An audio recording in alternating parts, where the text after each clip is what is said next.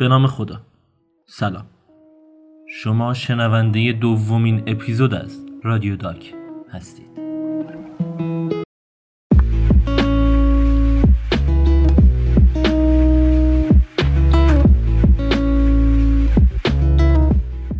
رادیو داک پادکستیه که ما توی اون مسائل شایع دنیای پزشکی رو به زبون ساده و خودمونی برای شما توضیح میدیم. هدف ما افزایش آگاهی و بهبود سطح سلامت جامعه‌مونه. اما اگه دوست دارید بیشتر راجع به مشکلات و اختلالات خواب بدونید، شنونده این اپیزود و اپیزود بعدی رادیو داک باشید.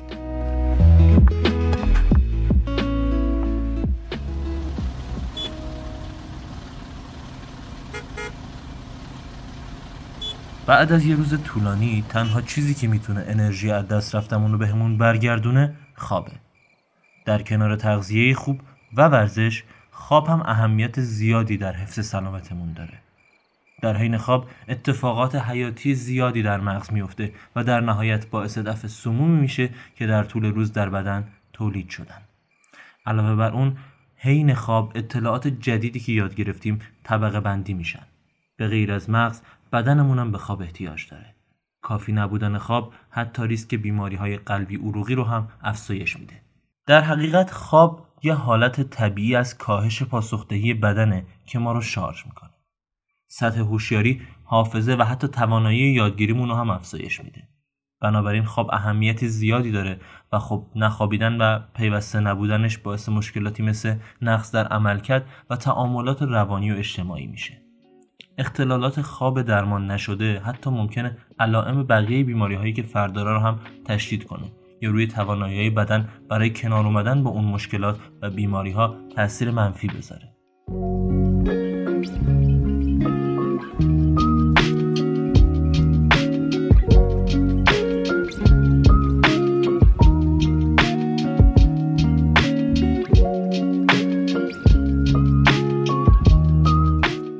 تا اینجا گفتیم منظورمون از اختلال خواب چیه؟ بد نیست قبل از ادامه بحث یه نگاه کلی به موضوع داشته باشیم.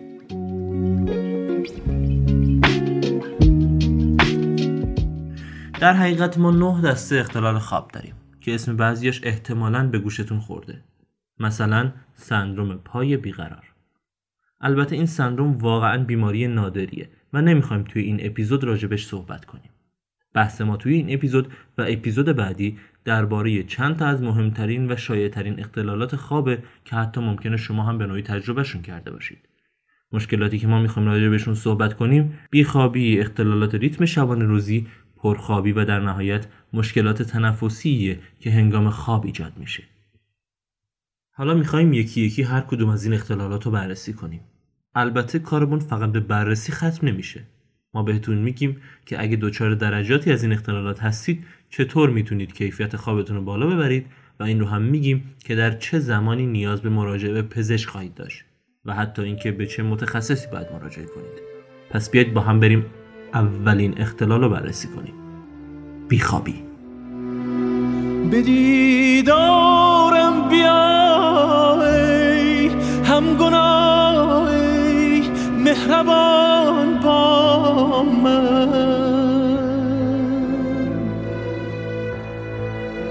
که این آن زود می پوشند رو در خوابهای بیگناهی ها و من میمانم و بیداد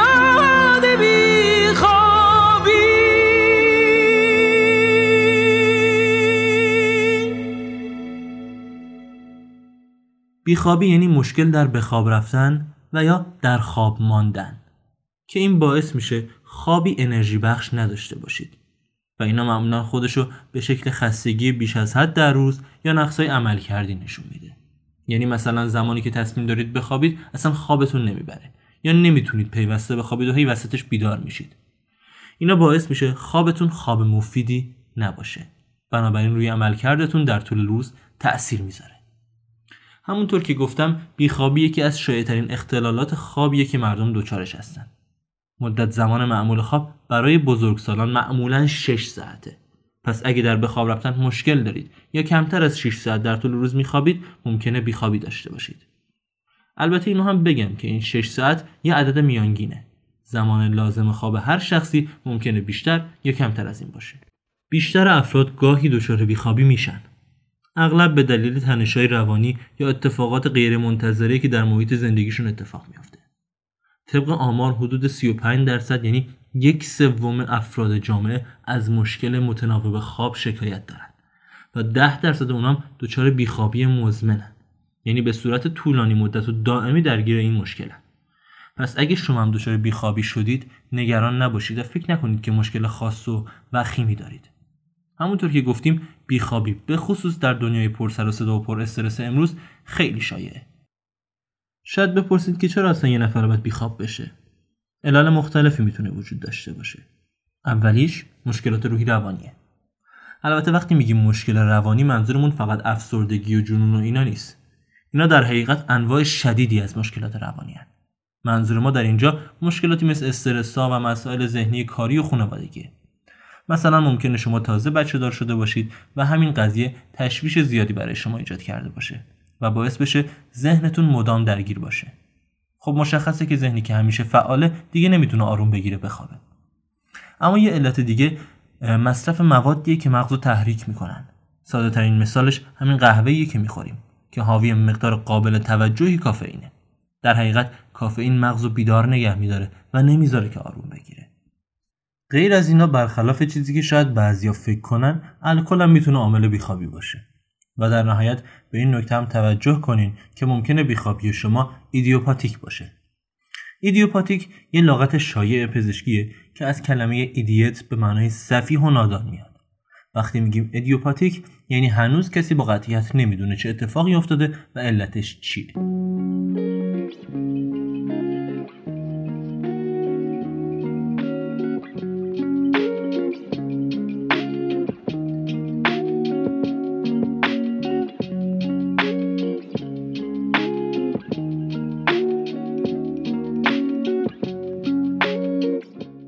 خب حالا فرض کنیم شمایی که دارید به این پادکست گوش میدین مشکل خواب دارین. یعنی شبا که میخواین بخوابین خیلی طول میکشه تا خوابتون ببره، یا اینکه اول خوب میخوابید ولی وسطای شب هی بیدار میشید. برای بهبود خواب در مرحله اول باید خودتون یک سری کارا رو انجام بدید.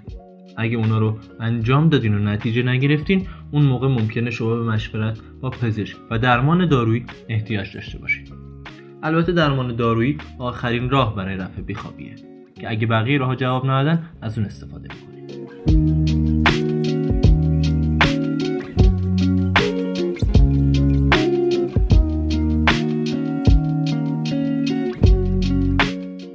اما در دنیای امروز خیلی راحت می‌بینیم که مردم تو سبد داروشون چند گروه مختلف از داروهای خوابو دارن و مثل نقل و نبات استفاده می‌کنن.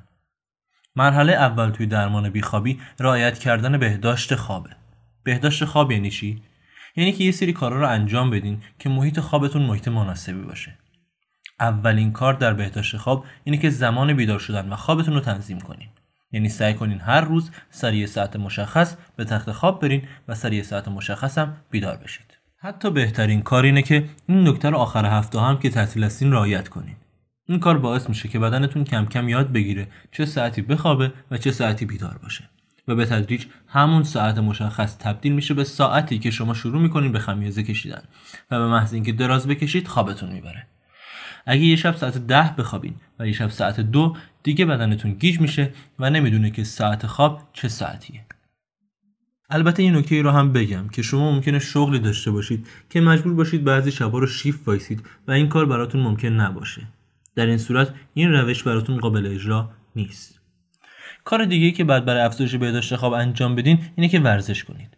ورزش کردن هم باعث میشه که بدن سالمی داشته باشید و هم باعث میشه که شبا به راحتی بخوابید. اما این ورزش کردن یه نکته داره و اون اینه که باید سعی کنید قبل از ساعت 5 بعد از ظهر ورزش کنید.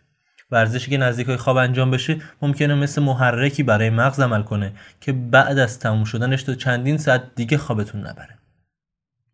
هر چی بیشتر بتونید ورزش کنید بهتره. بهترین حالت ورزش کردن هر روزه. اما اگه نمیتونید و وقت ندارید و سرتون شلوغه، هفته 2 بار به صورت منظم حتما ورزش بکنید. اما مورد بعدی اینه که خوابتون رو فقط به خواب شب محدود کنید. روزا سعی کنید نخوابید یا اگه می‌خواید بخوابید هم حد اکثر نیم ساعت تا 45 دقیقه بیشتر نباشه. دیگه اینکه در ساعت‌های نزدیک خواب قهوه و نسکافه و حتی چای هم نخورید که دلیلش هم گفتم. و اینکه شبا سیگار نکشید. البته توصیه اصلی اینه که کلا سیگار نکشید، چون سیگار هم میتونه محرکی برای مغز باشه. آخرین توصیه در بهداشت خواب اینه که با شکم خیلی گرسنه هم نخوابید. البته نه اینکه قبل خواب دو بشقاب پلو بخورید، ولی خب گرسنه هم نباشید. چیزایی که تا الان گفتم بهداشت خواب بود. مرحله بعدی در درمان بیخوابی کنترل محرکاست. سعی کنید موقع خواب اتاقتون رو کاملا تاریک و بی سر و صدا کنید. اگه نمیتونید کاملا اتاق تاریک کنین، میتونین از چشم‌بند استفاده کنین که نوری به چشماتون نخوره.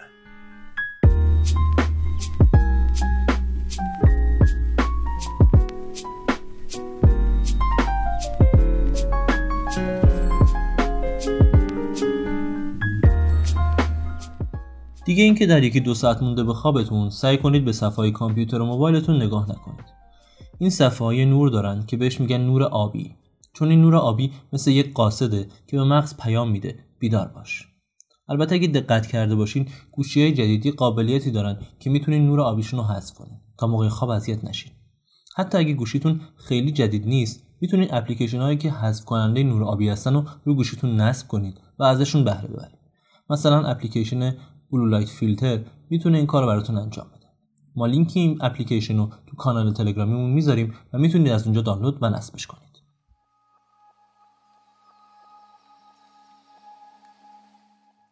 و نکته بعد این که از تخت یا تشکتون فقط برای خواب استفاده کنید. یعنی فقط وقتی برید توی تخت که قراره بخوابید و اصلا فیلم دیدن و غذا خوردن و اینجور کارا رو روی تختتون انجام ندید. این کار باعث میشه مغزتون یاد بگیره که تخت مکان خوابه. شاید این که میگیم مغز یاد میگیره برای شما خنده‌دار باشه، اما همونطور که شما خوندن و نوشتن رو یاد میگیرید، میتونید عادتهای خوب رو یاد بگیرید و از اون به بعد هر وقت برید توی تخت سریعا خوابتون میبره. و اما نکته آخر این که خودتون رو مجبور به خوابیدن نکنید. مثلا اگه رفتین توی تخت و خوابتون نبرد، هی پهلو به پهلو نشید. این کار اصلا خوب نیست و اعصابتون رو به هم می‌ریزه. کلافه میشید و مدام ساعت رو چک میکنید و با خودتون میگید ای داد بیداد، نصف شب شد هنوز نخوابیدم و. بهترین کار تو این مواقع اینه که از تخت برید بیرون، ترجیحاً توی اتاق فضای غیر از اتاقی که میخوابید، و برای چند دقیقه خودتون رو سرگرم یه کار دیگه مثل کتاب خوندن بکنید یا هر کاری که بشه اون رو در سکوت و آرامش انجام دهید. بعد از 1 و 20 دقیقه دوباره برگردید به تختتون و بخوابید. و اگه بازم خوابتون نگرفت، این روند رو تکرار کنید. اما اگه بهداشت خواب رو رعایت کردیم و محرکارم کنترل کردیم ولی بازم نتیجه نگرفتیم چی؟ در اینجا میتونید برای مدت 2 تا 3 شب هر شب 1 ساعت قبل از خواب 1 عدد قرص ملاتونین مصرف کنید. ملاتونین هورمونی که به شما کمک میکنه اگه ریتم شبانه روزتون به هم خورده درست بشه. این قرص عارضه خاصی هم نداره و بدون نسخه به صورت OTC میتونید از داروخونه دریافتش کنید. حواستون باشه که گفتم برای مدت 2 تا 3 شب. اگه با این کارهایی که گفتیم خوب نشدید، دیگه احتمالاً نیاز به یه مشورت تخصصی دارید. میتونید برید پیش یه روانشناس که علل بیخوابیتون دقیق‌تر بررسی بشه، یا اینکه برید پیش یه متخصص روانپزشک که کارهایی که لازمه رو براتون انجام بده و اگه لازم باشه بهتون دارو بده. اینو هم بگم که از رفتن پیش متخصص روانپزشک اصلاً نترسید. همونطور که برای شکستگی دست میرید پیش ارتوپد، وقتی مسائل مرتبط با روانتون دچار مشکله باید برید پیش روانپزشک. خب بیخوابی تمام شد، بریم سراغ مشکل بعدیمون که اختلال ریتم شبانه روزیه.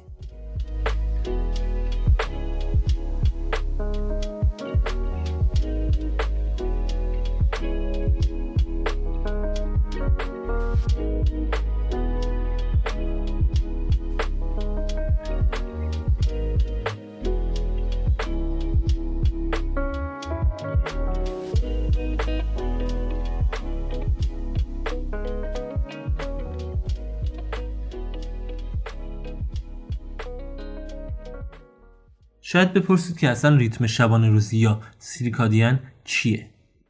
بدن ما در اصل داخل خودش یه ساعت داره که با اون میفهمه کی روزه و کی شب.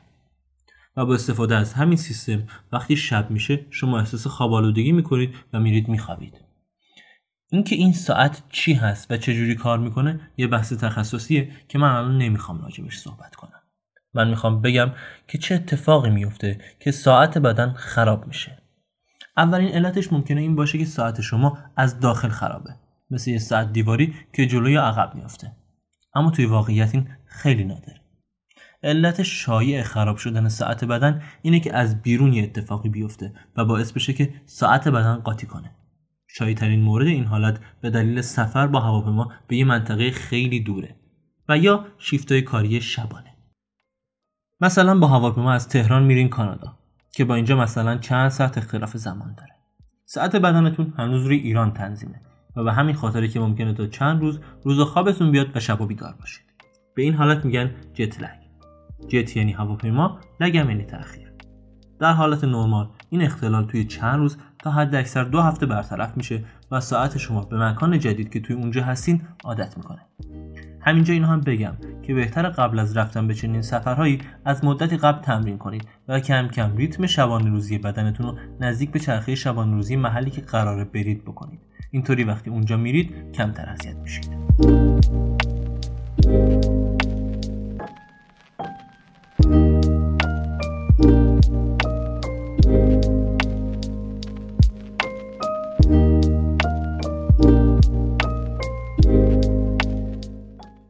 مورد بعدی که باعث خراب شدن ساعت بدن میشه شیفت‌های کاری شبونه است. مثلا شما کاری دارین که مجبورین شب تا صبح بیدار باشین و صبح تا ظهر رو بخوابین. اینجا بازم ساعت بدن قاطی میکنه، چون فکر میکنه شما باید شب بخوابین و روز رو بیدار باشین. این ناهماهنگی ساعت بدن با ساعت خواب شما میتونه باعث بشه کارتون رو نتونین درست انجام بدین، یا اینکه توی خیابون به علت خواب‌آلودگی و خستگی تصادف کنین و یا حتی دچار مشکلات گوارشی بشین. خب حالا درمان این اختلال چیه؟ اگه شما هم شیفت کاری شبونه دارین و مجبورین صبح بخوابین، میتونین این کارا رو برای خوب خوابیدن انجام بدین. اولیش همون بهداشت خوابه که توی بیخوابی براتون توضیح دادم. اگه میخواین شب بیدار باشین، سعی کنین توی مکان روشنی باشین و بدنتون فکر کنه که هنوز روزه و صبح که میخواین بخوابینم اتاقتون رو تا حد ممکن تاریک و ساکت کنید تا بدنتون فکر کنه شب شده. بقیه موارد بهداشت خواب رو هم حتما رعایت کنید. درمان بعدی اینه که میتونین صبح که میخوام بخوابین قبل خواب با توصیه پزشک یه قرص ملاتونین که توی قسمت بیخوابی راجبش بحث کردیم مصرف کنید. البته یادتون باشه که توی مصرف قرص زیاده روی نکنید. این نکته رو هم رعایت کنید که ساعت خوابتون رو تغییر ندید. مثلا تا جایی که میتونین سعی کنین تو روزایی که شیفتم نیستین ساعت خواب بیداریتون مثل روزای شیفتتون باشه تا بدنتون کاملا با شرایط جدید تطبیق پیدا کنه. اما اگه با چیزایی که گفتیم بازم نتونستین بخوابین، بهتره که با پزشک یه مشورتی داشته باشین تا درمانای پیشرفته‌ای رو براتون در نظر بگیره.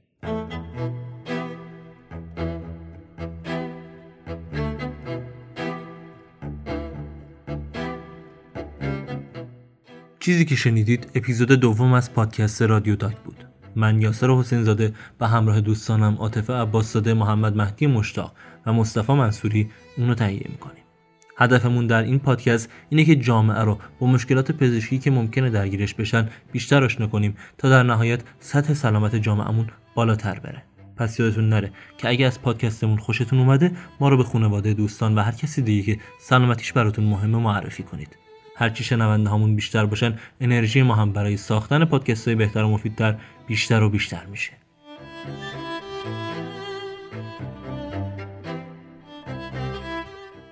پادکست ما رو میتونید از همه اپلیکیشن های پادکست خان گوش بدید.